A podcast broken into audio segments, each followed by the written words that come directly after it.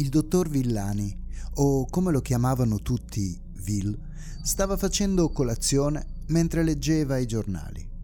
L'aroma caldo del caffè inondava piacevolmente la stanza. Per ogni notizia che riteneva interessante, confrontava le versioni date dai vari quotidiani. Individuava le differenze, le analizzava, poneva attenzione ai particolari, soprattutto a quelli riportati allo stesso modo su diverse fonti. Conosceva lo stile, le inclinazioni politiche e gli orientamenti culturali delle principali testate giornalistiche e dei loro più importanti giornalisti. Di questi ultimi non aveva una grande stima, a dire il vero, li considerava servi del potere. Talmente abituati a vendere la propria intelligenza al miglior offerente che nelle loro teste ne era rimasta davvero poca. Centellinava ogni sorso di caffè assaporandone il gusto. Ogni tanto dava un morso al bombolone alla crema, il suo preferito, acquistato ogni giorno nella stessa pasticceria. Ne mangiava al massimo uno, mai di più. Non si alzava prima di aver letto tutte le notizie che considerava interessanti. Ogni mattina ripeteva lo stesso rituale. La moglie lo considerava un pazzo per lei era inconcepibile darsi tanta pena per indagare su piccoli fatti successi in una qualche parte del mondo. Quel buono a nulla avrebbe fatto meglio a trovare il tempo per aiutarla a sbrigare le faccende domestiche, invece di starsene sempre a correre dietro a quelle sue assurde teorie. Lo tollerava solo perché ormai, data la loro età, cos'altro avrebbe potuto fare? D'un tratto Villania alzò un braccio in aria puntando l'indice verso il soffitto. Aveva trovato una conferma alle sue strampalate teorie. Stava quasi per dire qualcosa. Poi vide l'espressione della moglie pronta a ricacciargli in gola qualsiasi cosa avesse detto. Tenne per sé la sua intuizione. Si rimangiò ogni parola prima ancora che gli uscisse di bocca era diventata una sgradevole abitudine purtroppo. Avrebbe parlato con il suo amico John più tardi. Finì il caffè, si alzò avviandosi verso la porta. Esco. Ti serve qualcosa, tesoro? La moglie non lo guardò nemmeno. No, niente. A che ora torni? Faccio presto, a mezzogiorno. Mise in moto la macchina e si avviò verso la cittadina di Palmington la tranquilla e meravigliosa località dove non avvenivano reati di nessun tipo da almeno dieci anni, dove gli abitanti erano felici e si aiutavano. Sì, proprio lì, quella maledetta cittadina perfetta. Tutti avrebbero voluto vivere a Palmington. La cosa strana era che quelli che ci si erano trasferiti negli ultimi anni non erano poi riusciti a resistervi a lungo. C'era un via vai di traslochi continui. La gente ci andava ad abitare, ma dopo qualche anno preferiva andarsene. Una volta per il clima, o il lavoro troppo lontano, o un parente in difficoltà, insomma c'era sempre un buon motivo. Per lui invece qualcosa di più misterioso e oscuro si celava dietro a quella strana faccenda.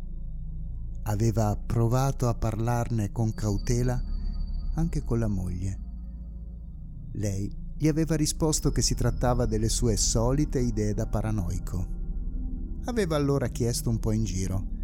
La risposta però era sempre la stessa. A Palmington erano tutte brave persone, gente religiosa, gente per bene, niente di strano. Lui però continuava a non esserne del tutto convinto. Aveva lavorato per 30 anni come ricercatore all'università. Era scettico per struttura mentale, una sorta di deformazione professionale oltre che un'inclinazione naturale. Lui aveva una teoria in mente. Si trattava di un'idea talmente audace e balzana che non aveva il coraggio di raccontarla a nessuno, nemmeno appuntarla nei suoi diari. Se qualcuno li avesse letti, c'era il rischio concreto che lo avrebbero fatto internare. Meglio evitare di finire rinchiuso in manicomio. Ad ogni modo, non era certo intenzionato a lasciar stare. E poi il tempo non gli mancava essendo in pensione. La mente funzionava ancora alla perfezione. La sua cocciutaggine era intatta, per cui valeva la pena di andare in fondo alla questione. In un quarto d'ora di macchina arrivò a destinazione, nella favolosa Palmington. Era fermo al semaforo lungo la strada che costeggia il parco cittadino. Dal finestrino osservava le persone sorridenti mentre passeggiavano con uno sguardo sereno e compiaciuto come da copione. La cosa gli metteva una certa ansia. Scattò il verde e spinse piano sull'acceleratore. Un bambino sui dieci anni proprio in quel momento attraversò la strada in sella alla sua bicicletta rossa. Will aveva dei buoni riflessi e inchiodò subito la sua vecchia jeep. Nonostante questo, sentì un colpo sul paraurti. L'aveva colpito. Si precipitò fuori. Il piccolo era per terra con un ginocchio sbucciato. Niente di grave, per fortuna. Ti sei fatto male? Notò che, pur piangendo, il bambino era incredibilmente tranquillo. Non ti ho visto, mi dispiace. Lo accompagnò sul marciapiede e lo fece sedere su una panchina. Sei da solo? Non c'è la tua mamma o il tuo papà? No, signore. C'è la nonna, però. È là. disse e indicò un'anziana signora che gli stava venendo incontro. Un'amabile donnina stranamente tranquilla. Camminava a passo veloce, ma senza troppa fretta. Signora, mi dispiace. Il semaforo era verde. Ho fermato subito la macchina, ma non sono riuscito non si preoccupi. Mattia sta bene, rispose l'anziana, sorridendo al bimbo. Si meravigliò di quella calma. Come minimo si sarebbe aspettato una borsettata sulla testa. E invece questa città era strana. Ne era sempre più convinto. Aspetti, ho dei cerotti e del disinfettante in macchina. Vado a prenderli. In men che non si dica, tornò con tutto l'occorrente. Mi dispiace. Questo è il mio numero di telefono. Le porse un biglietto scritto a mano. Mi chiami per qualsiasi cosa. Salutò e rimontò in macchina, diretto verso casa. Appena arrivato, si precipitò nello studio, estrasse dalla tasca una bustina e la posò vicino al microscopio fece una smorfia compiaciuta. Quando aveva medicato il piccoletto era riuscito a prelevare di nascosto un campione di tessuto dalla ferita. Era sicuro che nessuno se ne fosse accorto. Lui era così. Quando aveva un'idea in testa, la seguiva oltre ogni ragionevolezza. La sua teoria era pazzesca, certo. Voleva comunque verificare se ci fosse qualcosa di vero cascasse il mondo. Con le pinzette prese delicatamente il campione e lo posò sul vetrino. Si chiese se fosse finalmente arrivato il momento della verità. Si tolse gli occhiali e avvicinò gli occhi all'oculare del microscopio. Ehi, Bill, cos'hai? È successo qualcosa? La moglie lo aveva raggiunto nello studio non crederai mai a quello che ho scoperto, Clara. Per un attimo il suo entusiasmo gli aveva fatto dimenticare l'indifferenza della moglie per qualsiasi cosa lo riguardasse. Se si tratta delle tue assurde teorie, non ne voglio sapere niente. Senti, invece, ti sei fermato in lavanderia, come ti avevo chiesto? Si ricordò di chi fosse diventata quella donna che un giorno aveva pur amato. Sì, ci sono andato. Ho lasciato tutto giù sul letto. La moglie si avviò verso la scala spazientita e uscì dalla stanza senza dire niente. Will prese il cappello, pronto a uscire di nuovo. Io esco. Vado da John. Non aspettarmi per cena. Nessuna risposta. Si chiese perché diavolo continuasse tutte le volte a dirle dove andava. John lo aspettava al bar. Aveva lavorato come lui per lunghi anni nella stessa università. Era stato un professore di chimica. Folta barba bianca, occhiali spessi con montatura di plastica rossa, completamente calvo. Maniaco di palestra nonostante l'età. E soprattutto era l'unico che lo stava ad ascoltare. John, voglio mostrarti una cosa. Sputa il rospo, vecchia spugna, esclamò, prima di trangugiare un gran sorso di birra. Will posò il telefono sul tavolo, sullo schermo l'ingrandimento di una foto al microscopio. Dimmi cosa vedi, chiese, rivolto all'amico. Will, io sono un chimico. La biologia la conosco fino a un certo punto. Perché fai questa domanda a me? Non è forse il tuo campo? John, notando che l'altro continuava a guardarlo fisso attendendo una risposta, posò la birra e guardò per un attimo la foto. Senza pensarci troppo rispose. Un fungo. È una foto al microscopio di un fungo. Probabilmente una muffa. Lo sai meglio di me, sicuramente. Sei specializzato in botanica e micologia, mi vuoi prendere in giro forse? No, amico. Il fatto è che non si tratta di una muffa. John fece una smorfia indecifrabile. Che cavolo dici? Non sono esperto, ma credo di essere in grado di riconoscere delle ife fungine. Quello che stai vedendo invece è un campione di pelle umana. Ma dai, non è proprio possibile. Queste sono ife e queste invece probabilmente sono spore. John indicava con un dito i particolari sulla foto. Poi, se mi chiede la specie, beh, non saprei. Queste sono cose da specialisti, roba tua. Dove hai preso questo campione? Di la verità. Te l'ho detto, John. È un campione umano.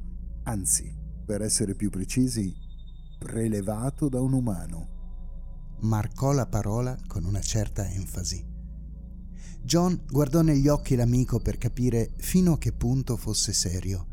Lo conosceva da troppo tempo valutò anche la possibilità che avesse perso il lume della ragione, eventualità che non se la sentiva di scartare del tutto. Alla fine si arrese e decise di starlo ad ascoltare. Ok, diciamo che ti credo. Diede un altro lungo sorso di birra. Si asciugò i baffi bianchi, posò il bicchiere e si sporse in avanti appoggiandosi sui gomiti. Raccontami i particolari di questa cosa.